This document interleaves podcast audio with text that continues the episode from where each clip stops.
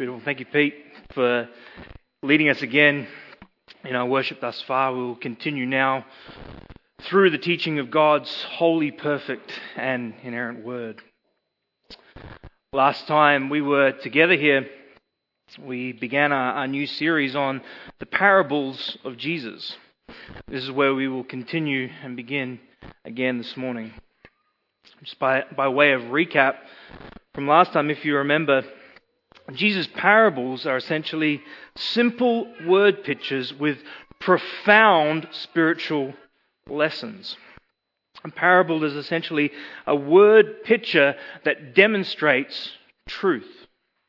Para, where we get the word parallel from, means to lay alongside of. So a parable is a story that has been laid alongside a truth to demonstrate its parallel reality. And as we, we looked at last time, Jesus in his ministry for the first two years just spoke in, in normal sermonic exhortation. But on that day in Matthew 13, as we looked at, he changed his teaching style to that of the parables. Never again did he speak in, in plain speech to the end of his ministry. And it was not to make his teaching easier for us to understand or, or to make his teaching more palatable to some, as some would believe, but rather it was primarily out of judgment. Parables have a primary role of judgment for unbelievers, those who would spurn God's offer of salvation. The parables are not meant to be clear, they are meant to hide the truth in riddles. As well as being a judgment, though, the parables also have this beautiful element of mercy. You remember from verse 48 of, of, Luke chapter 12, it says, And from everyone to whom much has been given, much will be required. Essentially, this verse is saying that the more you know, yet still reject, the greater your punishment will be. And so there is this mercy element to the parables as well. But for those who have been brought into the body of Christ, for those of us who know the blessing of salvation, the parables are clear because they have their central focus in the gospel. The parables are about salvation, and because we have been granted salvation, we can understand them. That's why I love preaching through the parables. It's a simple gospel message every single time. And today's parable is certainly no less. Today's parable deals with the question how can one be made right with God? This question has been asked since the fall. Job asked in chapter 9, How can I be made right with God? That is the summary question of our message today. If you have your Bibles with you, please turn with me to Luke chapter 18, please. Luke chapter 18, and we'll be reading from verse 9.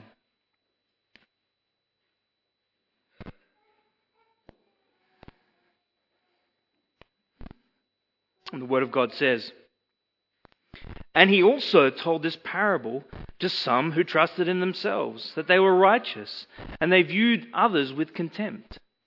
Two men went up into the temple to pray, one a Pharisee and the other a tax collector. The Pharisee stood and was praying this to himself God, I thank you that I am not like other people, swindlers, unjust, adulterers, or even this tax collector. I fast twice a week, and I pay tithes of all that I get. But the tax collector, standing some distance away, was even unwilling to lift up his eyes to heaven, but instead was beating his breast, saying, God, be merciful to me, the sinner. I tell you, this man went to his house justified rather than the other. For everyone who exalts himself, he will be humbled. But he who humbles himself will be exalted. May God add a blessing to the reading of His Word this morning. Just thinking about and preparing for this sermon, It seems to be of, of late that society has this obsession with talent shows. You see on, on television everywhere, whether it be The Voice or America's Got Talent, American Idol, or the many other TV shows that are out there, talent TV shows. And they are highly entertaining, both for the people that, that do well and, and are actually talented, and also for the people that are not so talented. You see, that person, when, when they get up on stage, they, they, they stand there, they walk all confidently out, and, and they start their, their song or their act, and, and pretty soon, every single person in the audience, and us at home as well, are cringing as they open their mouth to sing. And you wonder, didn't anybody ever tell them before they went on national television? Did they ask anyone other than their own mother before they went on national television and opened their mouth to sing? They are living in a deluded state. They do not have a right assessment of themselves. Well, how about the person who signs himself up for the 21 kilometre half marathon, thinking that he is fit and, and competent, only to realize two kilometres down that perhaps he is not as fit as he first thought? As funny or, or sad as these self delusions are, they are nothing compared to the pitiful state of those who are deluded into thinking that they are righteous in and of themselves. Those who would think that their good living actually counts for something when it comes to their relationship with the Lord Jesus Christ. It is a self delusion that sinks deeper than the rest because it has eternal consequences. But that's the kind of people Jesus is talking to here. People who are self deluded. He's speaking, verse 9, to some who trusted in themselves. Another way of saying they were righteous in their own eyes. These people thought that they knew the answer to that question how can somebody be made right with God? And to explain the foolishness of their ways to them, the Lord uses this beautifully simple, contrasting story between the Pharisee and the tax collector. Jesus uses the powerful imagery of contrast to show how someone can be made right with God. He does so, I believe, with three distinct comparisons. There are many comparisons to be made, but I've compounded, tried to compound it into four and, and then into three. You see the.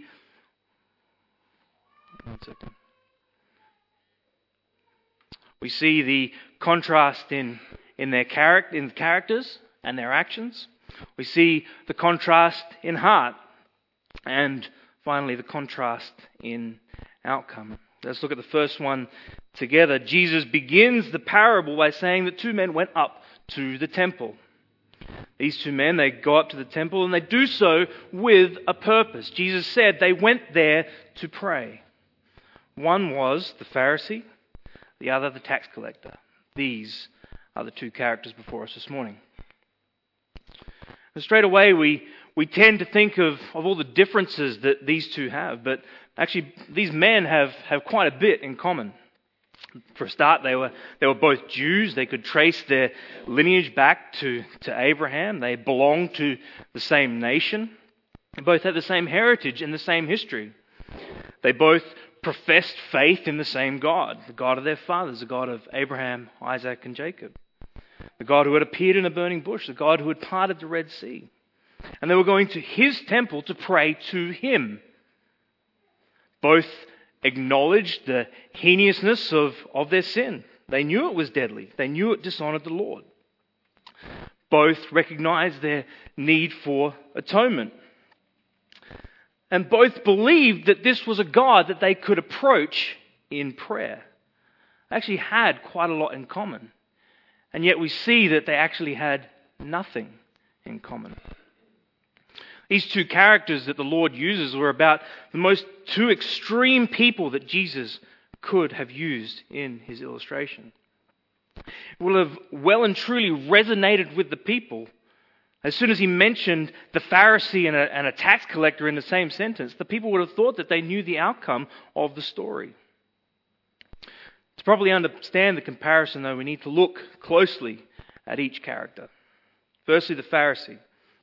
As we know, they were highly respected people in the Jewish culture. They were fastidious in their attempts to live their life in accordance with God's law. They took the commandments of God so very seriously, as we went through last time. Things like walking on the Sabbath or, or, picking grain on the Sabbath. They were forbidden for them because of how serious they obeyed God's law.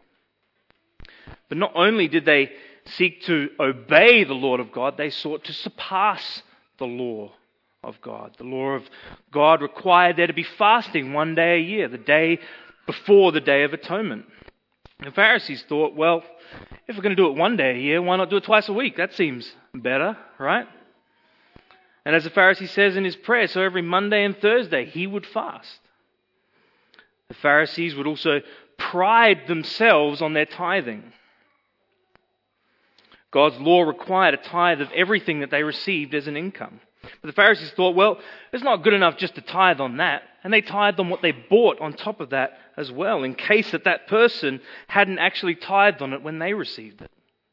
They wanted to surpass the law of God. They were law keepers on the outward side, and they were upstanding citizens and the religious authorities of the day. Josephus, the historian, Jewish historian, he was actually a Pharisee himself, so I learnt this week. He estimated that before the fall of the temple in Jerusalem in, in about AD 70, there had been sum total of about 6,000 Pharisees. So they were a very select group, a limited group of very elite men.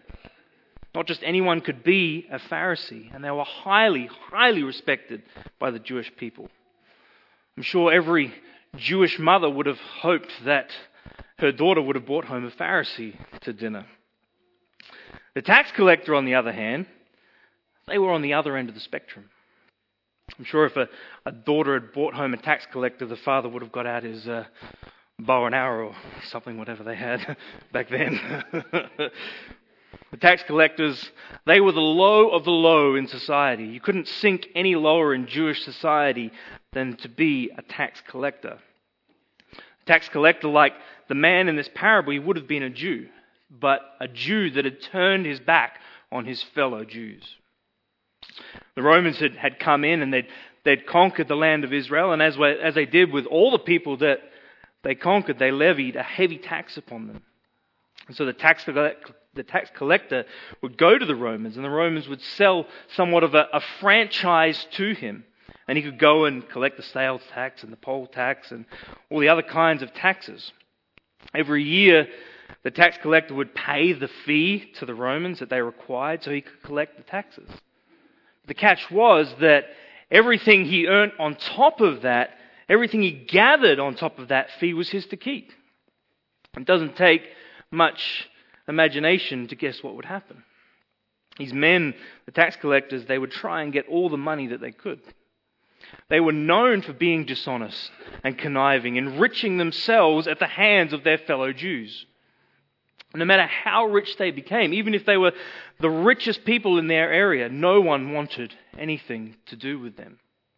They were the outcasts of society. An example of this you see in Luke chapter 5 when, when Jesus is eating supper at Levi's home and his disciples are approached and they ask him, Why do you eat and drink with tax collectors and sinners?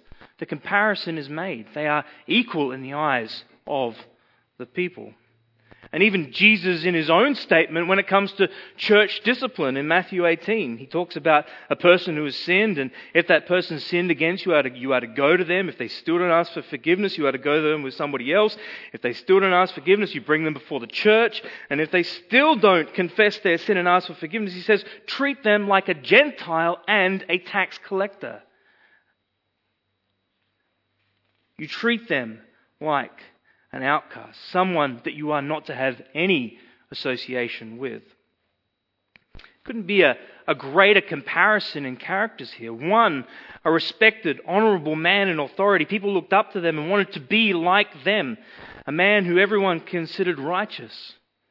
And the other, a hated, despised, shunned man. Someone whose profession was known to be deceitful and dishonorable a man who everybody considered to be the worst of sinners. To bring it into today's context, it would be somewhat like the police commissioner or the, the head of police, contrasted with a rapist or, or something like that. That is the heinousness of the comparison here. They were both going up to pray, one who knows nothing of righteousness, and the other who is supposed to uphold righteousness. But not only are the characters contrasted, though, but their actions as well. You see the difference. Their postures and their prayers were different. Jesus said that the Pharisee stood by himself, whereas the, the tax collector stood far off. The Pharisee stood alone because he thought he was better than everybody else there, whereas the tax collector stood far off by himself because he thought he was worse than everybody else. The Pharisee's prayer was, was long and, and it was loud. The tax collector's prayer was, was short. The Pharisee's prayer was completely wrong and the tax collector's prayer prayer was completely right. It doesn't take much theological knowledge to, to note the defect in the Pharisee's prayer. He begins his prayer by addressing God, and that's, that's a good start, but he's not looking to God here. He uses the first person pronoun five times in his prayer. I thank you, Lord, that I am not like other men, extortioners, unjust, adulterers, or even this tax collector. I fast twice a week. I give tithes of all that I get. Notice he doesn't ask for anything here. He doesn't confess anything here. His prayer is centered upon his own righteousness. He's not offering a prayer to God, he's offering his resume. There's no confession. There's no acknowledgement of past or, or, current sins. There's no confession of need. There's no asking for grace and mercy. He's not praying, he's proclaiming here. He's not proclaiming God, he's proclaiming himself. He does not need God. He does not want God. His bottom line is praise and applause from others. The tax collector, he's totally different in his actions. His posture is different. His prayer is different. His head is down. He doesn't even lift his eyes to the heavens when he prays. Nia and I are currently in the process of, of toilet training Noah, which is quite a task. The other day, after not hearing much noise from him for a little while, about 10 minutes, we, we went out to see him out in the lounge room and, and he just happened to be going to the toilet on the floor. And after calling his name very calmly, he, he comes over to us and uh, he has his head down and, and he does not want to make eye contact with us. He knows what he has done and, and he knows that we are disappointed, even angry at him. And the tax collector, he approaches God in the same way with his head bowed, beating his chest over and over again. He knew where his sins had come from. He wasn't blaming anybody else. He wasn't blaming his circumstances. He simply offers this beautiful short prayer God, be merciful to me, a sinner. It's short but, but profound. This man knew himself, and he knew himself so well that he knew he was a sinner. John Calvin said, True knowledge is, is having knowledge of God and knowledge of ourselves knowledge of God and knowledge of ourselves both. The tax collector, he has the right view of God. He knows God is, is perfectly holy and demands holiness. And he knows that he is a sinner and he lacks holiness in and of himself. He is a man of humility. The Pharisee knows neither God nor himself. And the cause is, is his self righteousness and pride. First contrasts are the characters and their actions. One respected, one hated, one proud, one humble. Still at this point, Christ's audience would have, would have thought that they knew the outcome of this story. Secondly, Jesus is not only contrasting these two characters and their actions, but he is contrasting their hearts. You think about these two characters the Pharisee he would have memorized Old Testament scriptures. He would have known them through and through. His mind was filled with biblical knowledge. But that's about as far as it went. As one commentator says, the distance between our head and our heart is only about, 12, is only about 12 inches, and yet it can be the hardest distance to travel. That is what we see here in this Pharisee. He is all knowledge. He thinks he can bring something to God. He actually believes that he has something that he can offer God. He is deluded into thinking that he can gain God's favor by being good. He thinks he can tithe enough and pray enough. He thinks he can serve enough, and he thinks he can do enough to earn favor with God. In fact, the Pharisee is so deluded in his thinking about his own heart that he busies, busies himself with looking around and pointing out others' sin. Thank you, God, that I am not like that man over there. He easily recognizes others' sin, but yet is so blind to his own. It can be incredibly easy, right, to confess others' sin for them. It's quite something to confess your own before the Lord. The Pharisee has no self awareness. He talks a lot about himself and does not know the true condition of himself, and he does not know God. He looked around and compared himself to others and thought, I'm better than that person, so God must be pretty pleased with me. This is where he started to go wrong. The standard is never others. The standard is always God and His holiness. The Lord says, Be holy as I am holy. Jesus said, Be perfect as your heavenly Father is perfect. The Pharisees surpassed other men in doing good, but that is not the standard. God is. He is unlike God, and God is the standard for all of us. You see, God must remain jealous so that he can uphold a standard of perfect righteousness, or he becomes unjust. He is not impressed with mere words or, or actions. In his heart, the Pharisee is focused only on how superior he is to others, yet blind to how little he himself looks like God. In his heart, the tax collector is also not perfect. His righteousness does not exceed that of the Pharisees, but yet his heart is different. He understands fully who he is and fully who God is. And because of that, he comes to the Lord in all humility. He cries out for mercy. He wouldn't dare declare his own righteousness before the perfectly righteous God. He instead pleads with God God, grant me mercy. It's a profound prayer in, in such few beautiful words. It's even more profound and can be brought out even more in the original language.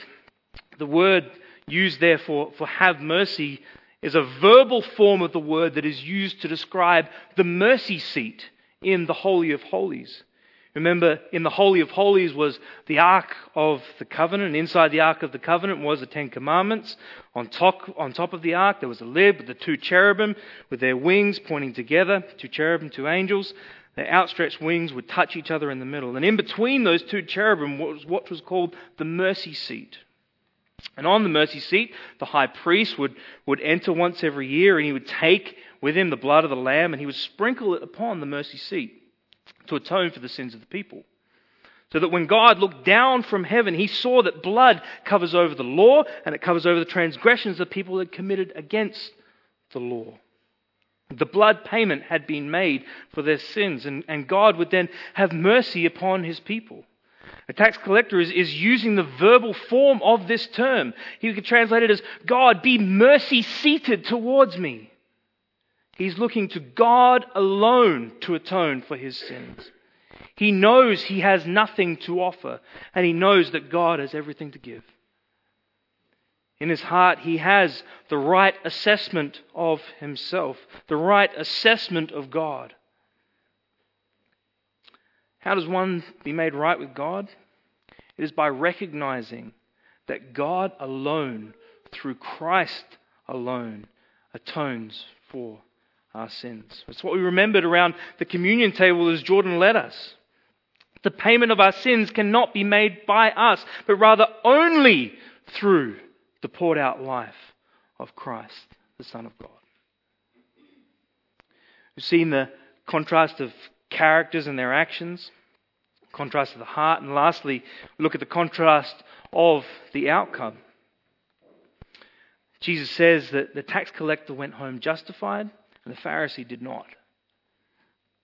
You have to realize how shocking that would have been to the Jewish ears. The Pharisee, the one who does good deeds, the one who is an upstanding citizen, the one to the, who, whom they look to for leadership in their national religious life. And you say, He? He goes home unrighteous? And the tax collector, the wicked one, the one that they know is a sinner, and he goes home justified? Jesus said, Absolutely. He's declaring here, Jesus is declaring here that the gospel is counter worldly. It is counter to everything this world thinks is the right way to God. Counter to every major world religion, every worldly teaching. The gospel is counter to every human effort to be made right with God. Jesus says it's, it's not your doing that determines your outcome. It's not the man who labors hard who is saved. Christianity is not human achievement, but rather divine accomplishment. What God has done, what God continues to do, and we just humbly receive. The tax collector confessed that he is a sinner and he pleads for God's mercy, and he went away justified. Whereas the Pharisee fell into the greatest trap of all, the, the trap of spiritual pride. Never is an individual more at jeopardy when he or she is caught up in spiritual pride and self righteousness. We often look at someone like the, the tax collector, a, a debauched person, and, and think that they're the worst of the worst. But the reality is that the most debauched people at least know that they are sinners. Like Jeff mentioned with this prison ministry that will be starting up soon, at least those guys know where they stand. They are sinners. The last step for them now is to run to Christ for grace and mercy. Whereas the self righteous person doesn't see themselves having any need to confess sin. And they still have to run to Christ. They have two hurdles that they have to clear. Nothing is worse than spiritual pride because it undermines the very essence of faith. If someone is spiritually proud, they have no need for faith.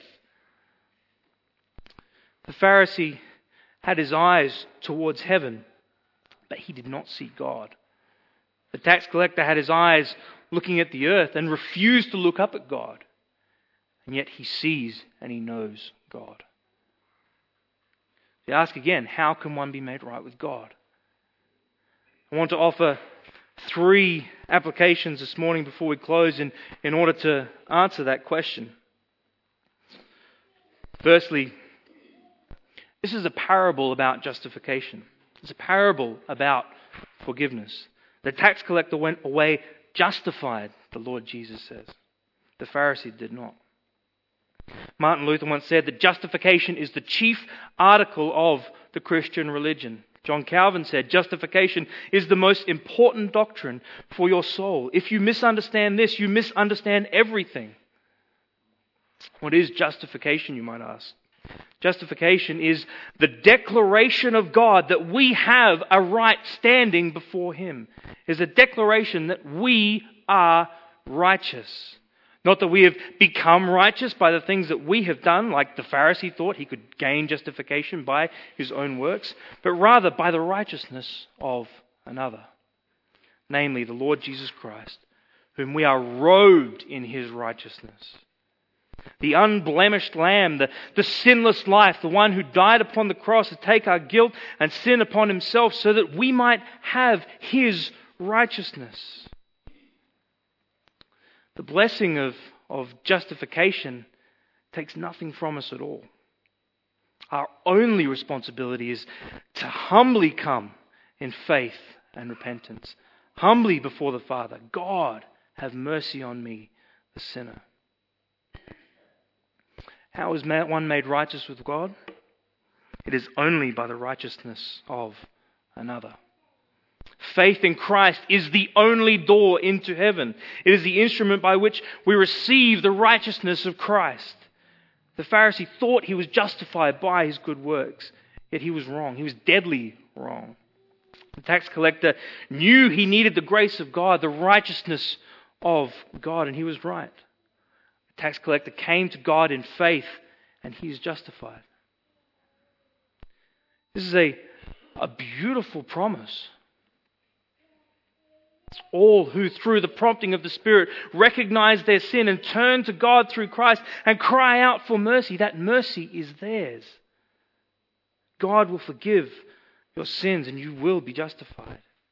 Your sins may be great, like that of the tax collector, and you still can be forgiven.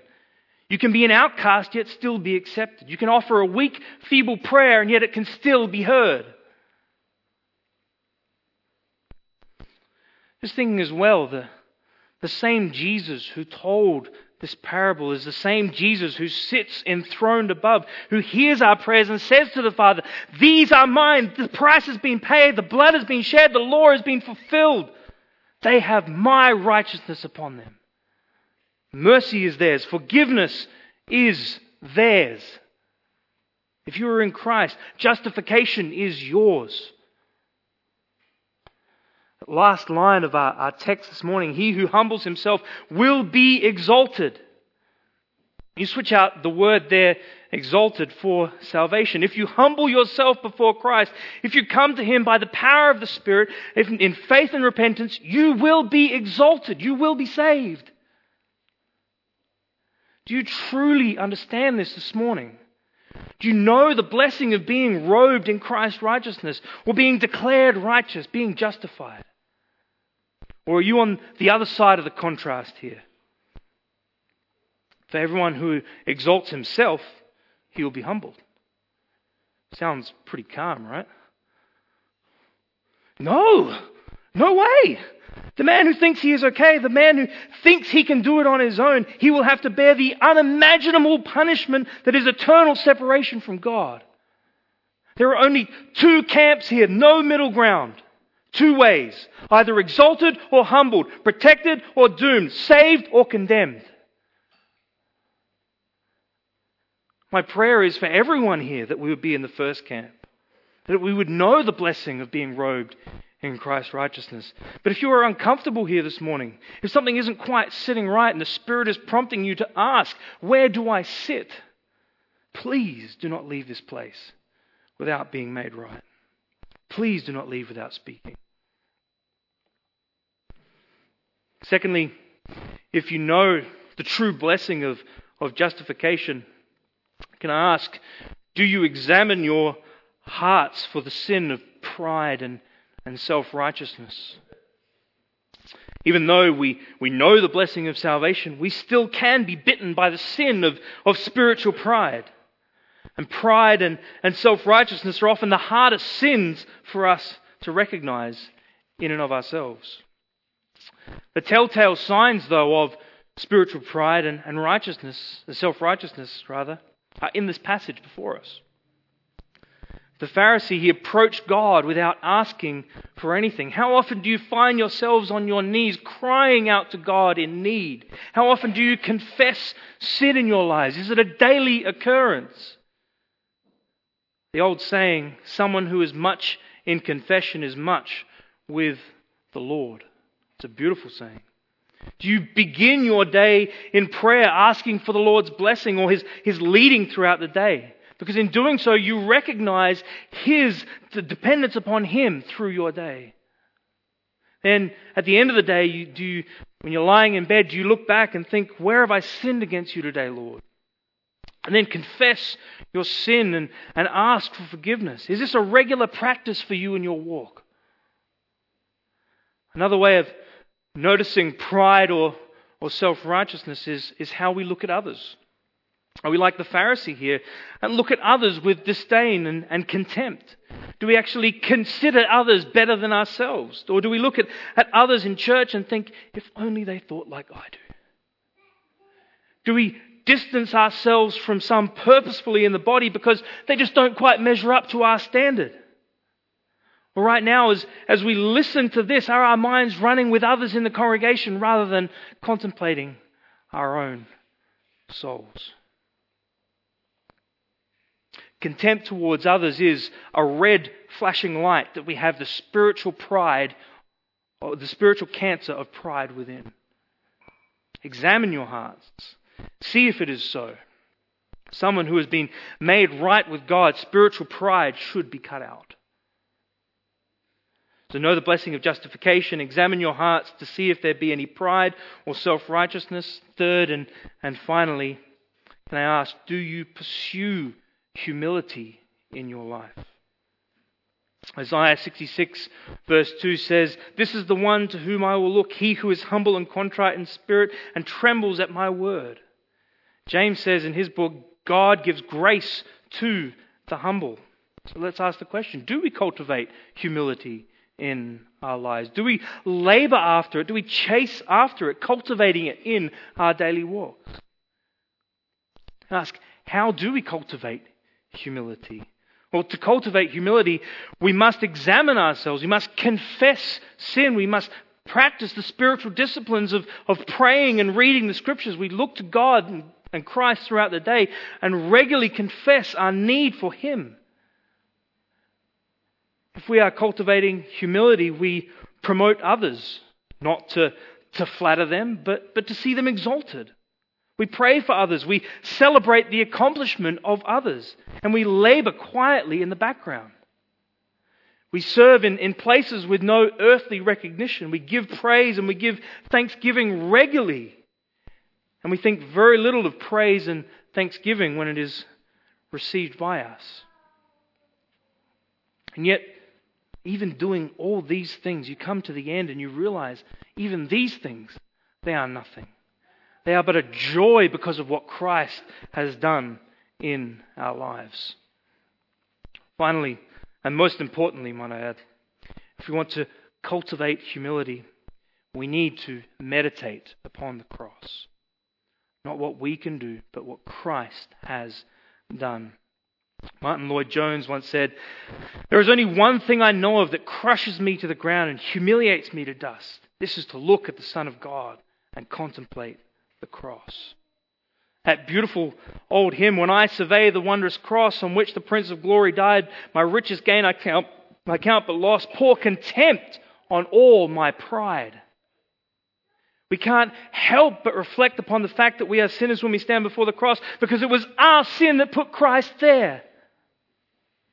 We have nothing to give. All those noble thoughts we have about ourselves quickly dissipate in the light of the cross. No proud man has, has ever stood before the cross and said, That Saviour is mine. Jonathan Edwards said once, The pleasure of humility is the most refined, inward, and exquisite delight of this world. And so I pray that that would be the same for you here this morning, that we would continue to cultivate true humility in our walk with the Lord. How can one be made right with God? That is a question that we began with this morning, and the Lord has answered it so beautifully in this parable. He who humbles himself will be exalted. Let us pray.